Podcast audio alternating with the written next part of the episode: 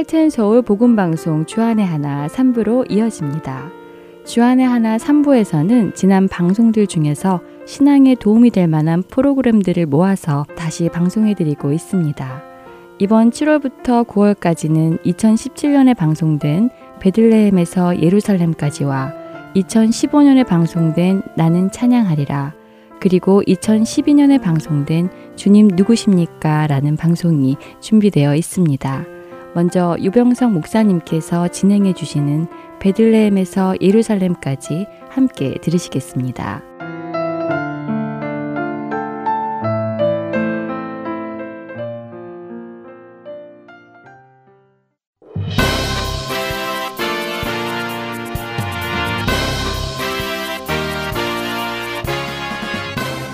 청취자 여러분, 안녕하십니까? 베들레헴에서 예루살렘까지 진행해 유병성 목사입니다. 헤브론에서 압살롬이 반란을 일으킨 게 30번째 여정이었습니다. 이때부터 무려 5번에 걸쳐서 이 반란에 대해 살펴보았습니다. 이에 앞서 압살롬과 암논의 왕위 쟁탈전에 대해서 2차례에 걸쳐 살펴보았는데요. 그렇다면 총 7번에 걸쳐서 압살롬과 그의 반란에 대해 살펴본 것이 됩니다. 그만큼 이 사건이 다윗 일생 중에서 비중이 높다는 것을 의미합니다. 압살롬의 반란이 끝난 후 이 여파를 회복하기 위해서는 여러 과정이 필요했습니다. 우선 예루살렘과는 멀리 떨어진 마하나임에 진을 치고 있었기에 다시 예루살렘으로 귀환하는 것이 급선무였습니다. 다윗은 예루살렘으로 귀환하면서 재신임의 과정이 필요했던 것으로 보입니다. 재신임에 먼저 나선 것은 북쪽 지파 중심의 이스라엘의 장로들이었습니다. 이때 다윗은 유다 족속들에게 서두르라고 연락을 합니다. 다윗이 마하나임을 출발해 요단 나루터를 향할 때 다윗을 맞이하려 유다 사람들이 먼저 길갈로 내려왔습니다. 이때 시므이와 시바가 베냐민 사람 1000명과 함께 내려왔습니다. 이들은 요셉 지파 중에서 다윗을 맞이하기 위해 독단적으로 내려온 사람들이었죠. 온 베냐민 지파가 다 다윗을 환영하러 온 것은 아니라는 것입니다. 이들의 환영을 받으며 다윗은 요단강을 건넜습니다. 다윗을 맞이하기 위해 온 이스라엘이 다 모인 것이 아니라 유다 족속과 일부 베냐민 족속만이 참여한 것입니다. 이 상황을 이해해야 오늘 여정을 이해하실 수 있습니다. 35번째 여정을 시작하도록 하겠습니다. 아직 다윗은 예루살렘으로 돌아가지 못했습니다. 이제 막 요단강을 건너서 가까운 길갈에 도착한 것입니다. 사무엘하 19장 40절, 왕이 길갈로 건너오고 김함도 함께 건너오니 온 유다 백성과 이스라엘 백성의 절반이나 왕과 함께 건너니라. 온 이스라엘이 아니기 때문에 이스라엘 백성의 절반이라는 표현을 사용한 것입니다. 길갈에 유다 사람들이 온 것은 분명합니다. 북쪽 지파들, 즉 이스라엘 사람들은 시므이와 함께 온 1000명밖에 없었습니다. 혹 더 포함시킨다면 무비보셋과 사울 집의 종 시바입니다. 온 이스라엘이 아니라 이스라엘의 일부 중에 일부인 베냐민 사람 1000명입니다. 뭔가 부족해 보입니다. 이 부족함이 곧바로 갈등으로 드러납니다. 사무엘하 19장 41절, 온 이스라엘 사람이 왕께 나와 왕께 아뢰되 우리 형제 유다 사람들이 어찌 왕을 도둑하여 왕과 왕의 집안과 왕을 따르는 모든 사람을 인도하여 요단을 건너가게 하였나이까 하며, 다윗은 이제 새로운 갈등에 봉착하게 됩니다. 남북의 갈등입니다. 이 갈등은 이미 사사시대 때부터 있었던 것입니다. 다윗 입장에서는 이제 막 왕이 계승권 문제로 인한 반란을 진압하고 예루살렘으로 돌아가기 위해 길갈에 모인 것인데 여기서 해묵은 문제가 새롭게 대두되기 시작한 것입니다. 에브라임 지파는 항상 지파들 속에서 헤게모니를 갖기 원했습니다. 여호수아가 에브라임 지파였기 때문입니다. 그러니 여호수아 사후에도 계속 헤게모니를 요구했던 것이지요. 사사기 8장 1절 에브라임 사람들이 기드온에게 이르되 내가 미디안과 싸우러 갈 때에 우리를 부르지 아니하였으니 우리를 이같이 대접하면 어찌 됨이냐 하고 그와 크게 다투는지라. 사사기 12장 1절 에브라임 사람들이 모여 북쪽으로 가서 입다에게 이르되 내가 암몬 자손과 싸우러 건너갈 때에 어찌하여 우리를 불러 너와 함께 가게 하지 아니하였느냐. 우리가 반드시 너와 내 집을 불사르리라 하니. 사사기 5장 14절에서 18절에 있는 드보라의 노래에도 아예 남쪽 유다 지파의 명단이 빠져 있습니다. 에브라임이 헤게모니를 원하는 것 때문에 남쪽 유다 지파와는 공조하기가 어려웠습니다. 이 현상이 남쪽의 두 지파와 나머지 북쪽의 10지파와의 갈등으로 계속해서 더 고착화되어져 갑니다. 그래서 다윗이 왕이 될 때에도 헤브론에서 먼저 유다 사람들의 왕이 되고 이스보셋이 죽은 후에 북쪽의 온 이스라엘 지파들의 장로들과 언약을 맺고 온 이스라엘의 왕이 된 것입니다. 다윗은 마하나임에서 돌아와 길갈에서 재신임을 얻는 행사를 해야 했습니다. 유다 자손들과 북쪽 이스라엘 자손들 모두에게 재신임을 얻어야 했기 때문이죠. 이 상황에서 서로 주도권을 잡고자 한 것입니다. 이에 대한 유다 사람들의 의견은 이러했습니다. 사무엘하 19장 42절 모든 유다 사람이 이스라엘 사람에게 대답하되 왕은 우리의 종친인 까닭이라 너희가 어찌 이 일에 대하여 분내느냐.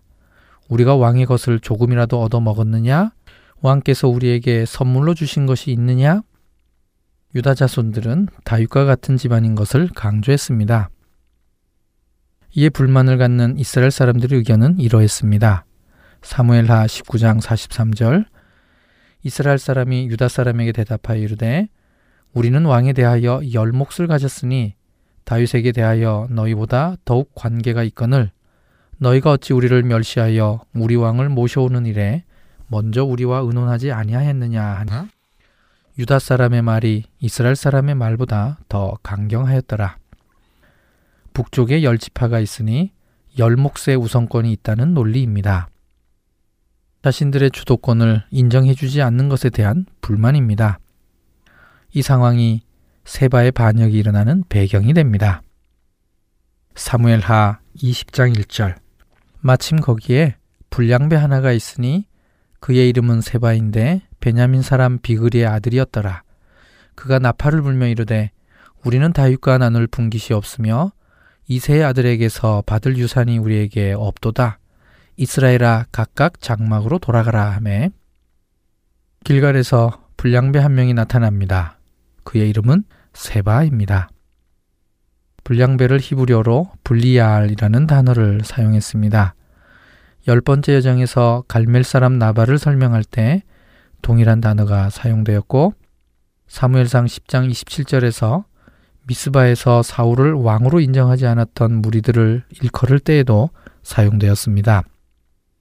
오늘 본문에 세바가 했던 행동이 이때의 불량배와 너무 똑같은 상황입니다.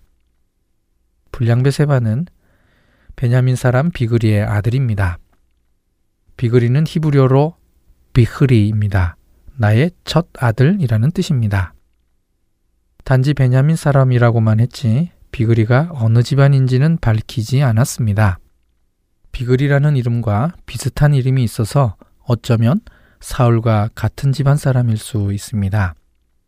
사무엘상 9장 1절 베냐민 지파에 기스라 이름하는 유력한 사람이 있으니 그는 아비엘의 아들이요 스롤의 손자요 베고라스의 증손이요. 사울의 족보에 나오는 베고라스의 히브리어는 부호라트입니다. 첫 소산이라는 뜻입니다.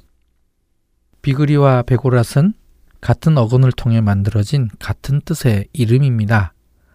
그래서 비그리는 아마도 사울과 같은 집안 사람일 것이라고 추정하는 것입니다.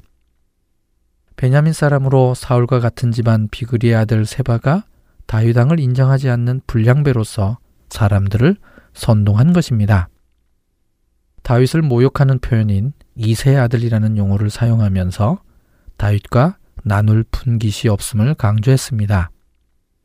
그러면서 각각 장막으로 돌아가자고 선동합니다.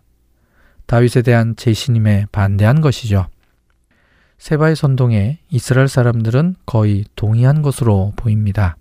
사무엘하 20장 2절 이에 온 이스라엘 사람들이 다윗 따르기를 그치고 올라가 비그리 아들 세바를 따르나 유다 사람들은 그들의 왕과 합하여 요단에서 예루살렘까지 따르니라.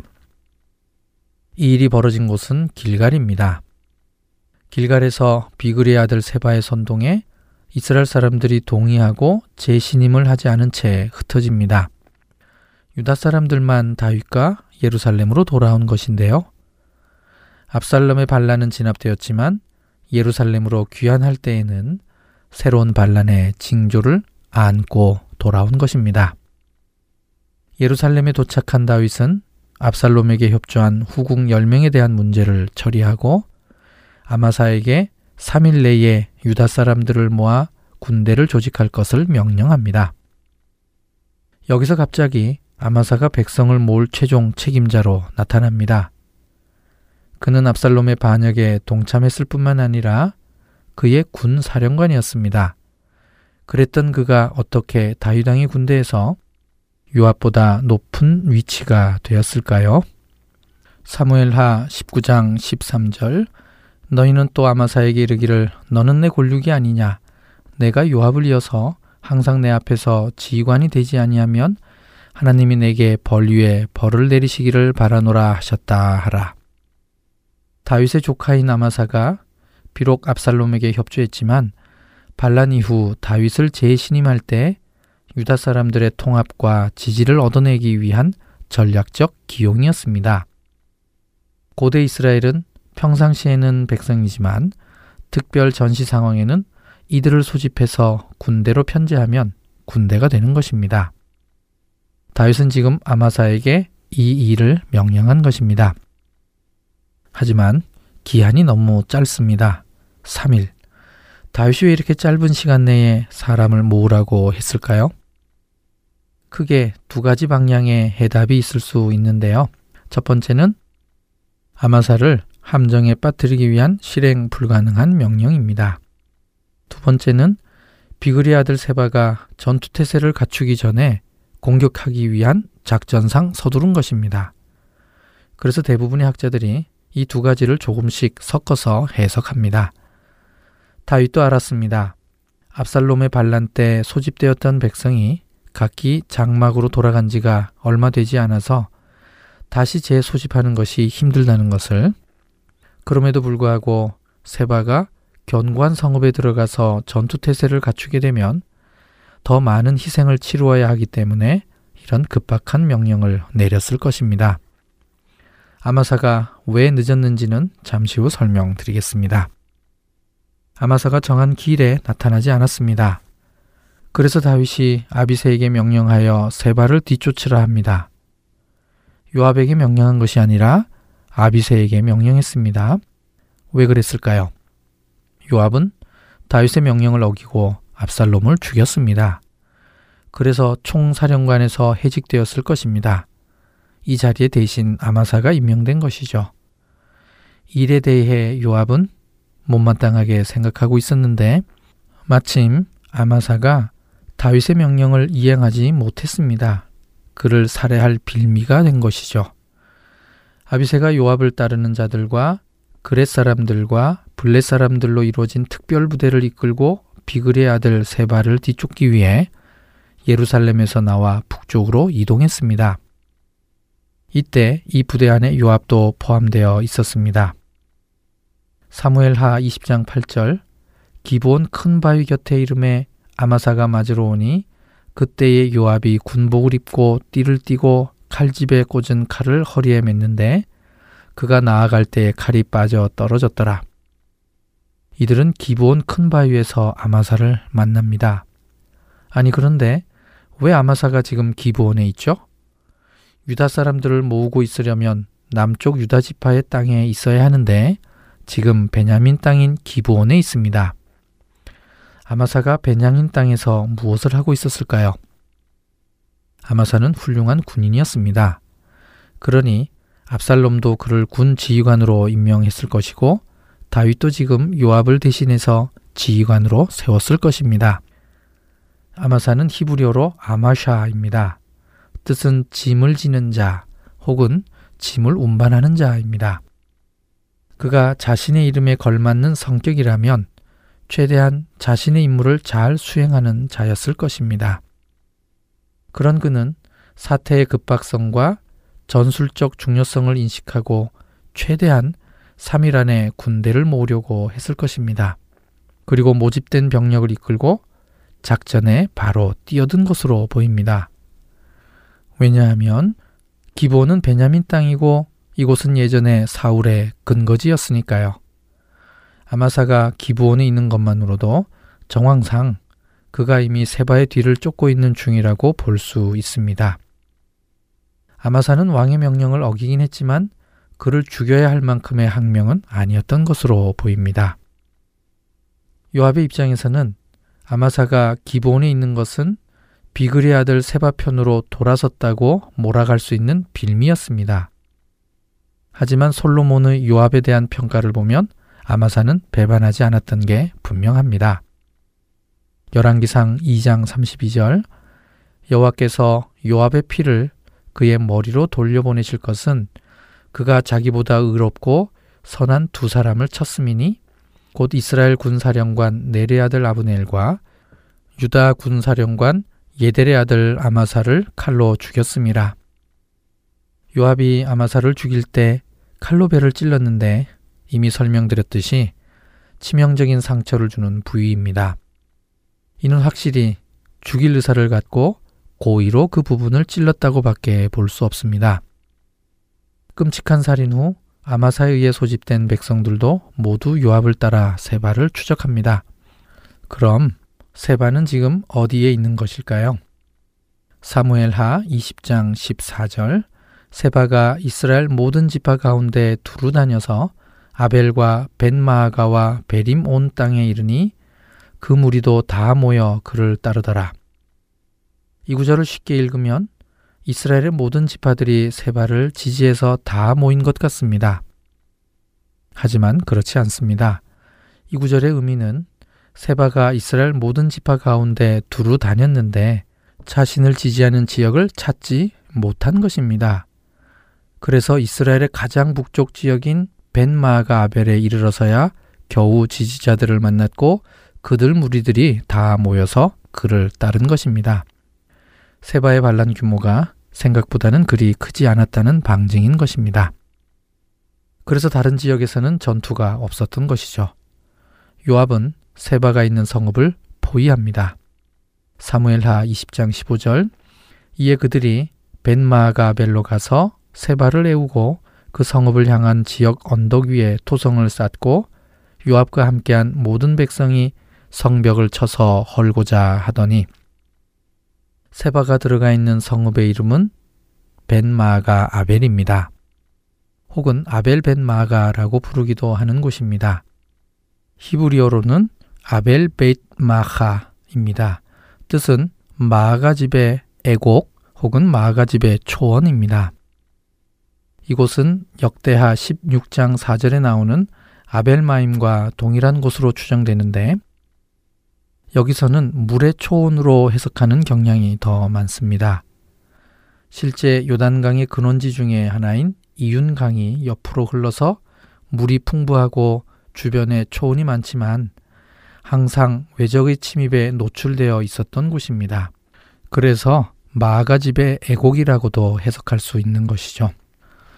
오늘날 이스라엘 북단에 있는 기리앗 슈모나에서 북쪽으로 약 2km 정도 떨어져 있는 곳에 텔아빌 엘 카마흐가 유력한 후보지입니다. 텔단에서 서쪽으로 약 7km 정도 떨어져 있는 곳입니다. 26번째 여정에서 살펴본 암몬과의 1차전에 마아가 왕국이 등장했었습니다. 지금 이곳이 그곳입니다. 당시 마아가는 아람에 복속되어 있어서 아람의 소왕국이었습니다. 이후 다윗이 아람을 제압한 후에야 이 성읍이 이스라엘 통치권 안으로 들어오게 됩니다. 세바는 이곳 주민들의 지지를 얻어 다윗 정권에 대항한 것입니다. 다분히 정치적 계산이 있었을 것으로 보이는데요. 다윗 왕국 내의 가장 취약 지점이 이 지역입니다. 예전에 아람에 속해 있었기에 쉽게 중앙정부로부터 독립을 선언할 수 있고 또 아람의 지원을 받기가 수월한 곳이기 때문이죠. 이곳을 요압은 포위했습니다. 토성을 쌓았다는 것은 성을 공략할 수 있는 접근로를 만들었다는 것입니다. 이때 성 안에서 지혜로운 여인이 나와 요압에게 이 성읍을 멸하지 말 것을 요청합니다. 아벨 벤 마아가에는 마아가 족속들이 살고 있었습니다. 원래 므낫세 지파가 이들을 쫓아냈어야 하는데 그러지 못했습니다. 여호수아 13장 13절 구슬 족속과 마아가 족속은 이스라엘 자손이 쫓아내지 아니하였으므로 구슬과 마아가시 오늘까지 이스라엘 가운데에서 거주하니라. 이 성읍은 이미 오래전부터 이스라엘 가운데 거주해 왔기에 이들 족속은 이스라엘이 내쫓았던 가나안 7 족속의 이름에도 들지 않았습니다. 이곳에 지혜로운 사람들이 많아서 옛날에 어려운 일이 있으면 아벨에 가서 물으면 그 일을 끝낼 수 있다는 속담이 있을 만큼 이스라엘과 연관이 많은 성읍이었습니다. 그래서 지혜로운 여인은 자신의 성읍을 이스라엘 가운데 어머니 같은 성읍이라고 표현한 것이죠. 이런 역사를 알고 있으면 이 성을 파괴하는 것이 곧 하나님의 기업을 파괴하는 게 된다는 그녀의 논리를 이해할 수 있게 됩니다. 이 말을 이해한 요압은 비그리의 아들 세바만 넘겨주면 성을 파괴하지 않는다고 약속을 합니다. 세바는 베냐민 사람입니다. 에브라임 산지 사람이란 표현은 혈통적 표현이 아니라 단지 지리적 표현일 뿐입니다. 결국 지혜로운 여인은 성읍 사람들을 설득해서 세바의 머리를 요압에게 건네줍니다. 이것으로 세바의 반란은 끝이 납니다.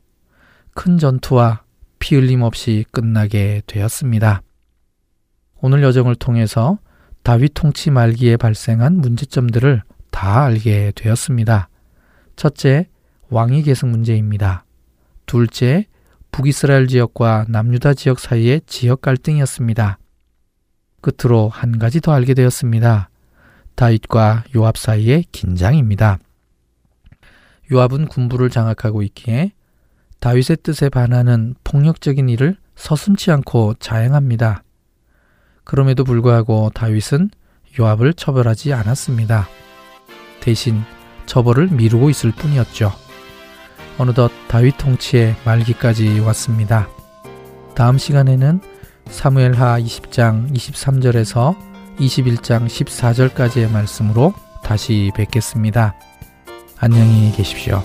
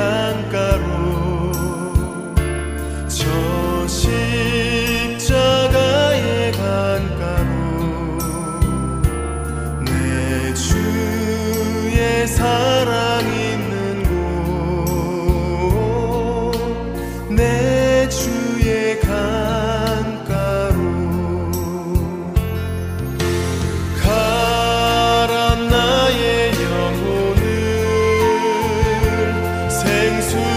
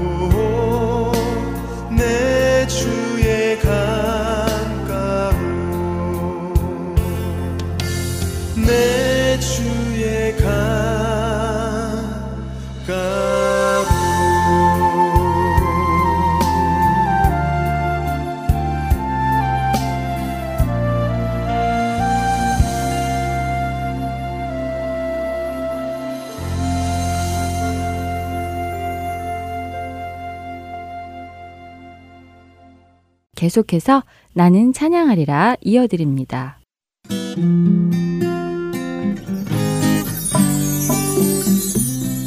애청자 여러분 안녕하세요. 나는 찬양하리라 송민우 목사입니다.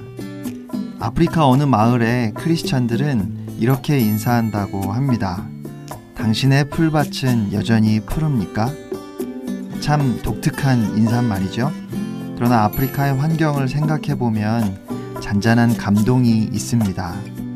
메마르고 척박한 환경에서도 여전히 하나님의 은혜 가운데 살고 있는지 물으며 서로를 격려하는 것이겠지요. 오늘 저도 이렇게 인사드리며 나는 찬양하리라 시작하겠습니다. 애청자 여러분, 여러분의 풀밭은 여전히 푸른가요? 이번 주에 우리가 함께 배울 찬양은 많은 분들이 잘 아시는 찬양일 것 같습니다. 미국의 찬양 인도자 데니스 저니건이 1990년에 발표한 You are my all in all 이라는 찬양입니다. 한국에 주 나의 모든 것 이라는 제목으로 번역되어서 소개되었는데요. 약할 때 강함 되시네 라고 더 많이 알고 계시는 찬양입니다. 먼저 찬양을 한번 듣고 함께 배워보겠습니다.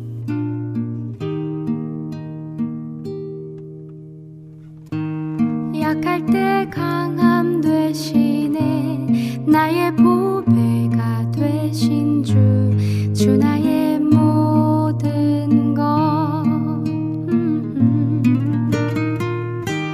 주 안에 있는 보물을 나는 포기할 수 없네 주 나의 모든 것 예수 어린 양 존귀한 이름 예수 어린 양 존귀한 이름. 오늘 찬양의 가사를 한번 읽어드리겠습니다. 1절입니다. 약할 때 강함 되시네 나의 보배가 되신 주 나의 모든 것 주 안에 있는 보물을 나는 포기할 수 없네 주 나의 모든 것. 2절입니다. 십자가 죄 사하셨네 주님의 이름 찬양해 주 나의 모든 것 쓰러진 나를 세우고 나의 빈 잔을 채우네 주 나의 모든 것. 후렴입니다. 예수 어린 양 존귀한 이름 예수 어린 양 존귀한 이름. 고린도후서 12장 7절로 10절 말씀입니다. 여러 계시를 받은 것이 지극히 크므로 너무 자만하지 않게 하시려고 내 육체의 가시 곧 사탄의 사자를 주셨으니 이는 나를 쳐서 너무 자만하지 않게 하려 하심이라.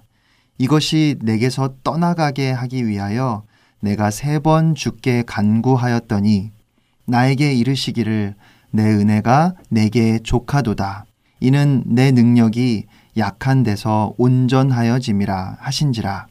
그러므로 도리어 크게 기뻐함으로 나의 여러 약한 것들에 대하여 자랑하리니 이는 그리스도의 능력이 내게 머물게 하려 함이라. 그러므로 내가 그리스도를 위하여 약한 것들과 능욕과 궁핍과 박해와 곤고를 기뻐하노니 이는 내가 약한 그때의 강함이라. 바울에게 주셨던 육체의 가시가 무엇이었는지는 확실히 알 수 없지만 아마도 바울의 몸을 괴롭게 했던 질병에 대한 비유라고 볼 수 있습니다. 그리고 바울이 그 육체의 가시를 사탄의 사자라고 표현한 것을 보면 그만큼 그가 감당하기 어려운 고통이었으리라 짐작이 됩니다. 그래서 바울은 그 병이 낫게 해달라고 3번 주님께 간구했습니다. 그때 주님께서 내 은혜가 내게 족하다. 이는 내 능력이 약한 데서 온전하여짐이라 라고 응답을 주셨습니다. 다시 말하면 주님은 바울에게 그 가시로 말미암은 약함과 좌절감 가운데서 하나님의 능력이 더욱더 나타남을 보게 되리라고 약속해 주신 것입니다. 바울의 질병은 없어지지 않고 그대로 있었습니다. 그러나 또한 바울의 병은 고침을 받았습니다. 주님의 응답을 받은 후에 그 약함은 더 이상 약함이 아니었습니다. 그래서 바울은 크게 기뻐하며 자신의 여러 약함을 자랑한다고 고백합니다. 왜냐하면 그리스도의 능력이 약한 그에게 머문다는 것을 알았기 때문입니다. 우리의 약함으로 인해서 하나님께 기도할 때 우리가 구하는 것은 하나님께서 그 약함을 거두어 주시고 우리를 강하게 해 주시는 것입니다. 약한 나를 강하게 하시고 가난한 나를 부요하게 하시고 병들어 연약한 나를 건강하게 해 주시기를 기도하는 것이지요. 그런데 그 기도를 가만히 생각해 보면 결국 우리의 관심은 내가 부자가 되느냐 안 되느냐에 있는 것이고 나의 병이 낫느냐 안 낫느냐에 있는 것입니다. 그런데 우리의 약함 가운데 우리가 궁극적으로 누릴 수 있는 은혜는 우리가 강해지는 것이 아니라 그리스도의 강하심을 경험하는 것입니다. 데니스 저니건이 이 찬양을 처음 만들었을 때는 첫 가사가 약할 때 강함 주시네였다고 합니다. 그런데 나중에 이 가사를 약할 때 강함 되시네로 바꾸었습니다. 왜냐하면 내가 강해지는 것이 중요한 것이 아니라 강함이 되시는 그리스도를 내가 의지하고 살아가는 것이 중요하다는 것을 깨달았기 때문입니다. 나의 약함을 통해서 주님을 경험할 수 있다면, 나의 약함을 통해서 주님이 영광을 받으신다면 나의 약함이 곧 나의 강함입니다.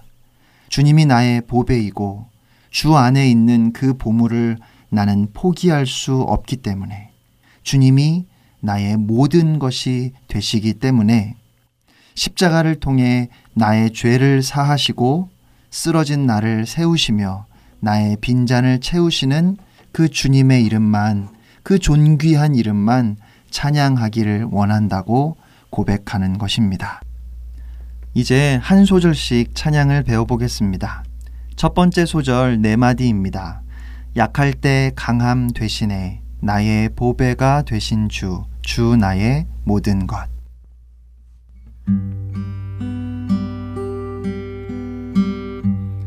약할 때 강함 되시네 나의 보배가 되신 주 나의 모든 것.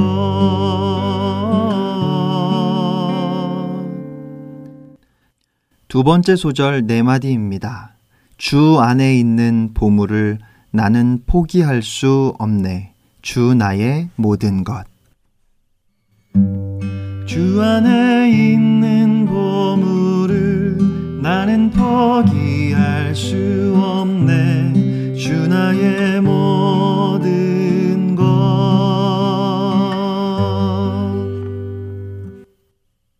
다음은 후렴 8마디입니다. 4마디가 두 번 반복되는 형태로 되어 있습니다. 예수 어린 양 존귀한 이름 예수 어린 양 존귀한 이름.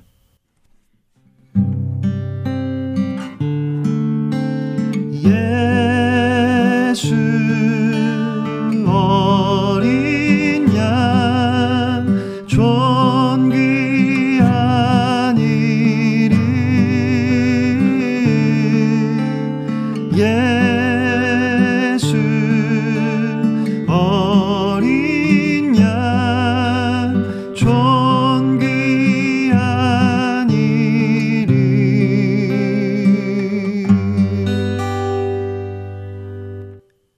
사람들은 자신의 약함을 자랑하지는 않습니다. 강함을 자랑하고 약함은 오히려 감추려고 하는 것이 우리의 당연한 모습일 겁니다. 그런데 우리가 진정으로 원하는 것은 무엇일까요? 그리스도가 높아지는 것일까요? 아니면 내가 높아지는 것일까요? 내가 높아지기를 원한다면 나의 약함은 문제가 됩니다. 그리고 당연히 나의 약함을 주님께서 가져가시고 나를 강하게 해달라고 기도할 겁니다. 그러나 진실로 우리가 원하는 것이 오직 그리스도가 높아지는 것이라면, 그리고 나의 약함이 오히려 그리스도의 능력을 나타내는 도구가 된다면 그것으로 족하지 않을까요? 나의 약함과 좌절감 가운데서 하나님의 능력이 더욱더 나타남을 보게 된다면 나의 약함 또한 주의 은혜이지 않겠습니까? 주님께서 바울에게 내 은혜가 내게 족하다 말씀하셨다면 저는 오늘 우리를 향해 부어주시는 주님의 은혜 또한 우리에게 충분함을 믿습니다. 그리고 그렇기 때문에 오늘 우리는 이렇게 고백합니다. 주님, 저는 오히려 크게 기뻐하며 저의 여러 약함을 자랑할 것입니다. 왜냐하면 저의 약함으로 인하여 강함이 되시는 그리스도의 능력이 저에게 머물 것임을 믿기 때문입니다. 그러므로 저는 그리스도를 위하여 약할 때나 모욕을 받을 때나 궁핍하게 될 때나 핍박을 받을 때나 어려움이 있을 때에 기뻐합니다. 왜냐하면 내가 약할 그때에 강하기 때문입니다. 여러분의 약함으로 인하여 더욱 그리스도의 강함을 경험하는 여러분 모두가 되시기를 축복하며 나는 찬양하리라 마치겠습니다. 지금까지 송민우 목사였습니다. 여러분, 승리하세요.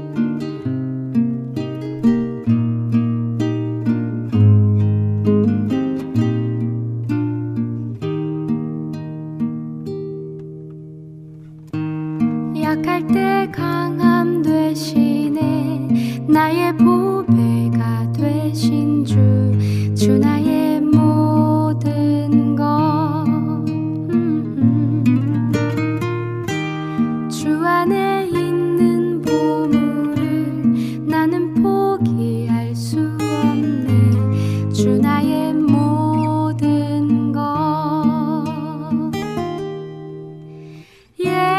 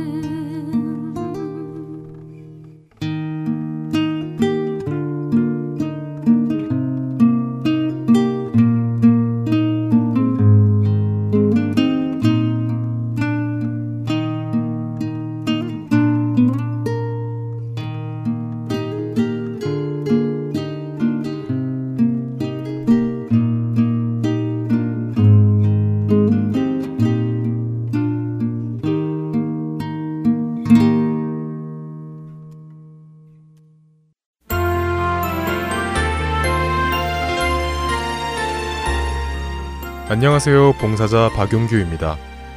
3개월 혹은 6개월마다 새로운 방송들이 여러분을 찾아가는데요. 지난 방송을 다시 듣고 싶어 하시는 분들이 많이 계시더라고요. 그런 분들을 위하여 그 방법을 말씀해 드리겠습니다.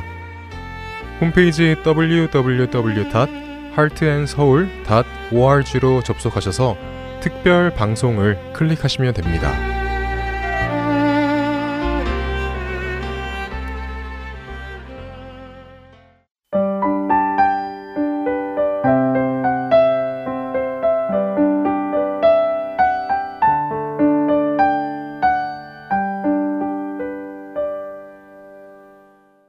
주님 누구십니까? 함께 하시겠습니다.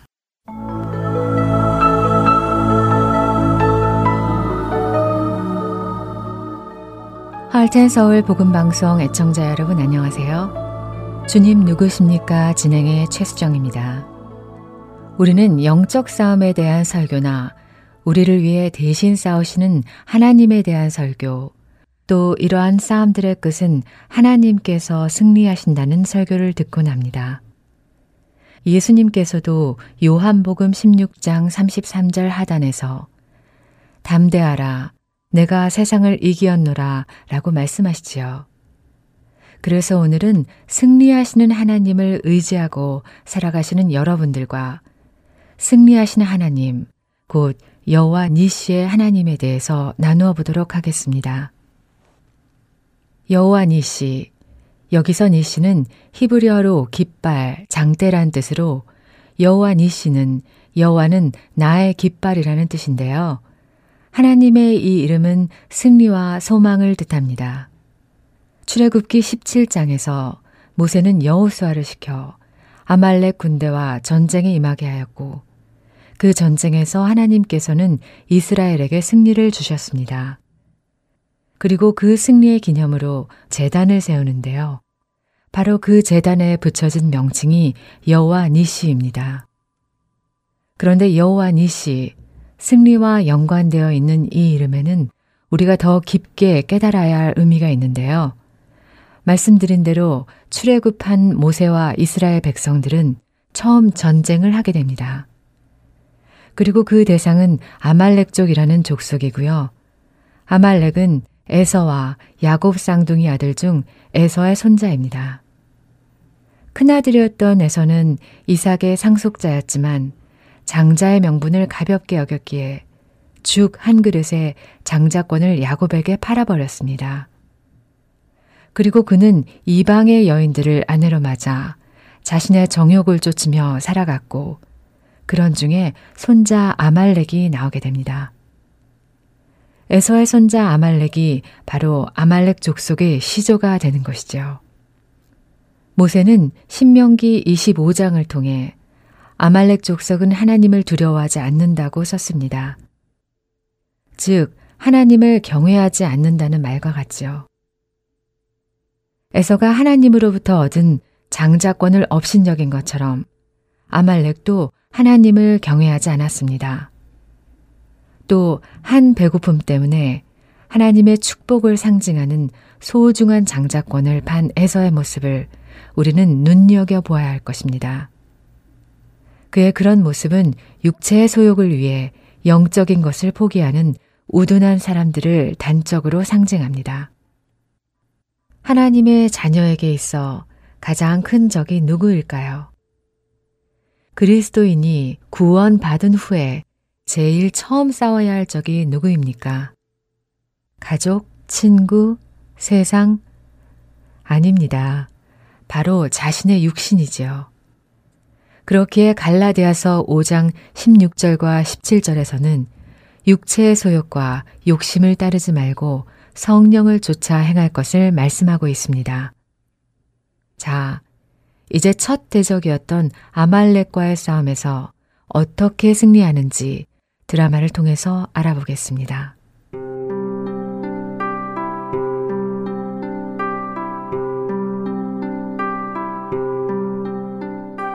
목이 마르다고 원망의 소리를 높이는 백성들 앞에서 또다시 모세는 여호와께 부르짖고 여호와께서는 바위를 쳐서 물을 주라 명하시고 모세는 이를 행한다.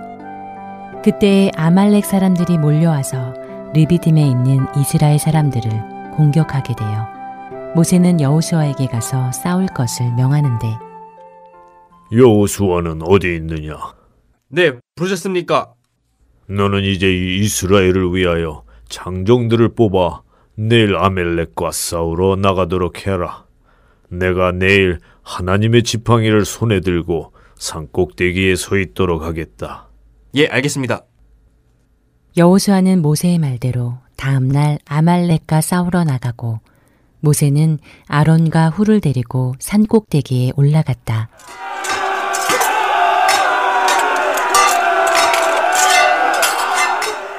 아말렉과 전쟁을 지르는 이스라엘에게 놀라운 일이 벌어지는데, 그것은 모세가 그의 팔을 들면 이스라엘이 더욱 이기고 그가 팔을 내리면 아말렉이 이기는 일이 반복되는데, 아, 피곤하구나.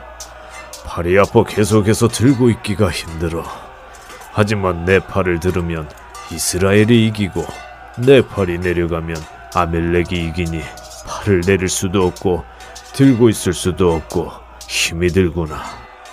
잠시만 기다려보시오. 훌! 나를 따라오도록 해라. 모세, 서있기에 힘이 들 테니 이 돌 위에 앉도록 하시오. 나와 훌이 양옆에서 함께 발을 들어드리리라. 자, 훌, 자네는 저쪽 발을 들게나. 예, 알겠습니다.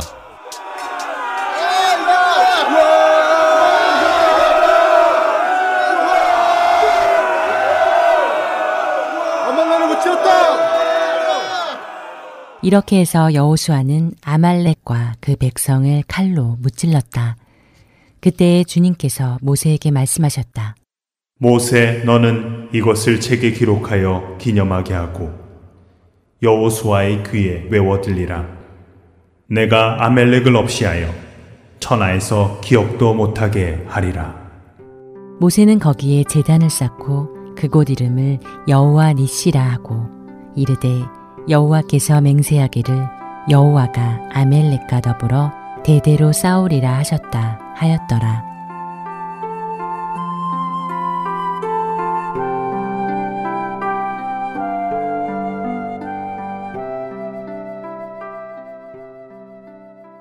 방금 드라마를 통해서 본 것처럼 아말렉과의 전투에서 모세의 손이 올려졌을 때는 이스라엘이 우세했고 내려졌을 때는 아말렉이 우세했습니다. 왜 그랬을까요? 모세의 손에는 무엇이 들려 있었습니까? 그렇습니다. 바로 하나님의 지팡이가 들려 있었습니다. 하나님께서는 이스라엘과 아말렉과 싸울 것을 명하셨고 이스라엘은 그 말씀에 순종하여 나가 싸웠습니다. 하지만 그 싸움은 바로 하나님의 싸움이셨던 것입니다. 신명기 20장 3절과 4절에서 말하여 이르기를, 이스라엘아 들으라. 너희가 오늘 너희의 대적과 싸우려고 나왔으니 마음에 겁내지 말며 두려워하지 말며 떨지 말며 그들로 말미암아 놀라지 말라. 너의 하나님 여호와는 너희와 함께 행하시며 너희를 위하여 너희 적군과 싸우시고 구원하실 것이라 할 것이며 라며 여호와께서 말씀하셨습니다. 이와 반대로 민수기 14장 40절과 45절에서는 여호와의 명령에 범하여 하나님과 함께 있지 않은 이스라엘 백성들이 아말렉 족속에게 패하는 사건을 볼 수 있습니다. 애청자 여러분, 우리들은 주를 떠나서는 아무것도 할 수 없다는 것과 하나님의 말씀에 순종하지 않으면 패할 수밖에 없다는 것을 명심해야 합니다. 그분의 능력 아래서 살 때만 여호와 니시의 깃발이 우리들로 하여금 승리의 삶을 살 수 있게 하십니다.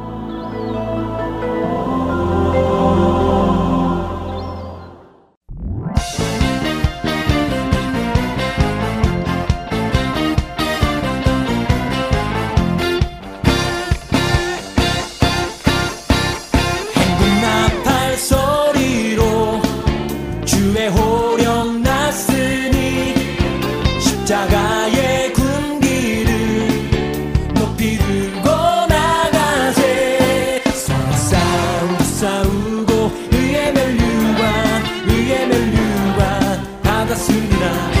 싸움과 싸우고 의의 멸류관 예루살렘 성에서 멸류관 받으리 저 요단 강 건너 싸움 마치는 날 의의 멸류관 예루살렘 성에서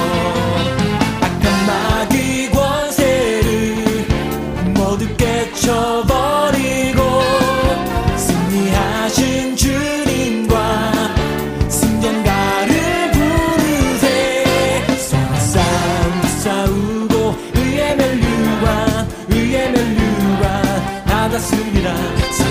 싸움 싸우고 의의 멸류관 예루살렘 성에서 멸류관 받으리 저요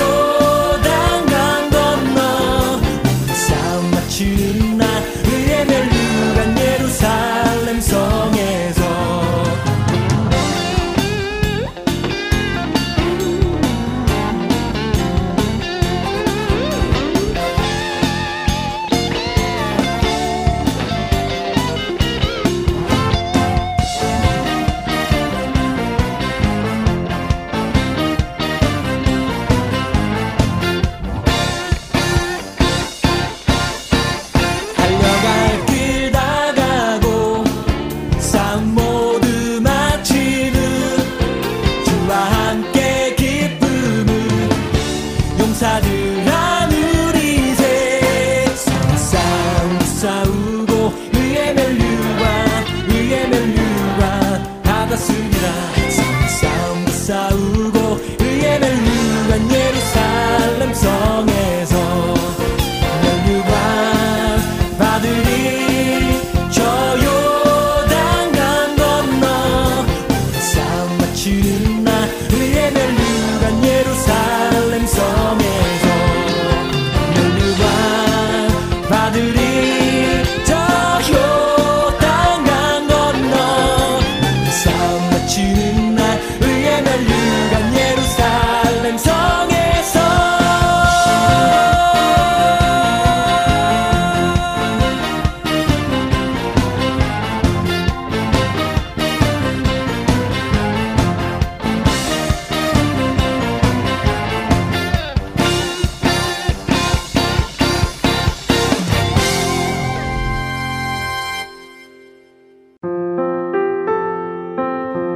지금까지 주안의 하나 3부 청취해 주셔서 감사드립니다. 홈페이지 www.heartandseoul.org에서 특별 방송을 클릭하시면 더 많은 지난 방송들을 청취하실 수 있습니다. 언제나 주안에서 강건하시길 바라며 다음 주에 뵙겠습니다. 안녕히 계세요.